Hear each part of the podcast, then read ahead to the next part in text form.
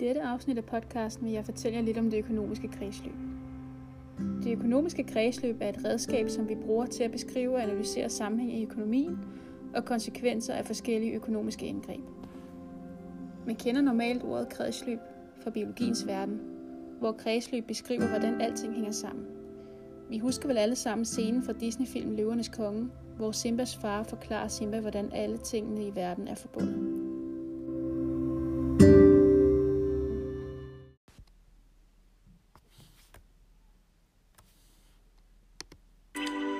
Everything you see exists together in a delicate balance. As king, you need to understand that balance and respect all the creatures, from the crawling ant to the leaping antelope. But Dad, don't we eat the antelope? Yes, Simba, but let me explain. When we die, our bodies become the grass, and the antelope eat the grass.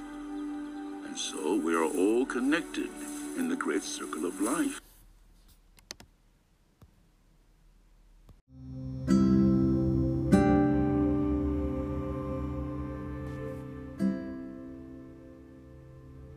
Forestil dig, hvilken rolle du som privatforbruger eller medlem af en husstand spiller i det store økonomiske kredsløb.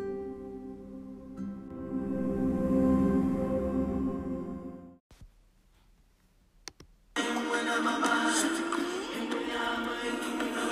the day we arrive on the planet. And blinking step into the sun,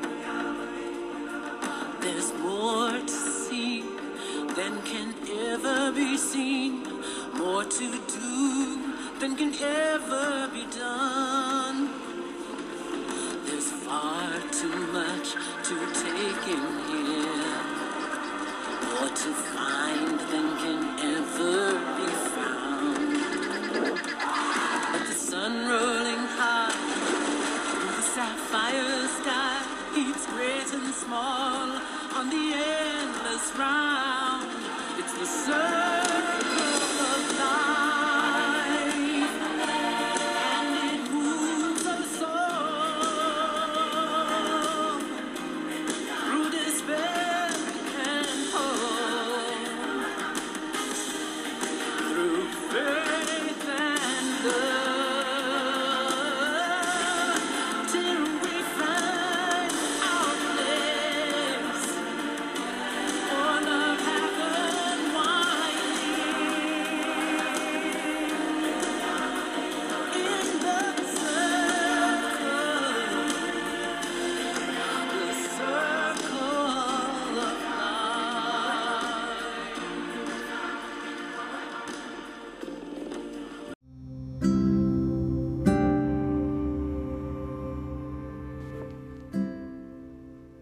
Hvad kom du frem til?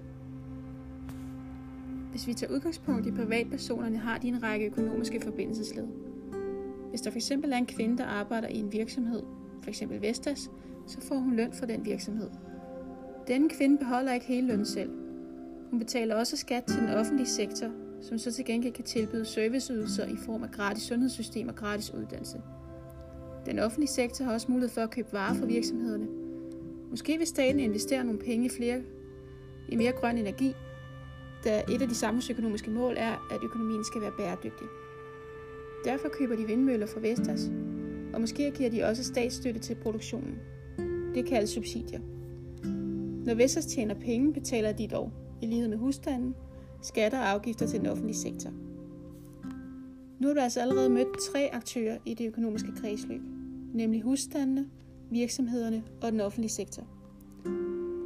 En fjerde aktør i det økonomiske kredsløb er den finansielle sektor, eller bankerne. De sørger for, at folk kan låne penge til investeringer, og at folk har mulighed for at spare penge op. Hvis Danmark var en lukket økonomi, ville det økonomiske kredsløb kun bestå af disse fire aktører. Men da Danmark er en åben økonomi, der handler med andre lande, så må vi også tage med i regnstykket, at der er en del handel med udlandet, det vil sige import og eksport. Tænk blot på, hvor mange af de ting, du ejer, tøj, computer, telefon, der er produceret i udlandet. Når man beskriver økonomien som et kredsløb, er det fordi man gerne vil tydeliggøre, at alle delene hænger sammen. Det vil sige, at hvis virksomhederne oplever problemer, så vil problemerne også sprede sig til husstandene og til den offentlige sektor. Og hvis de andre lande oplever økonomisk krise, så vil det også smitte af på den danske økonomi, da landets økonomi på grund af globalisering også er forbundet.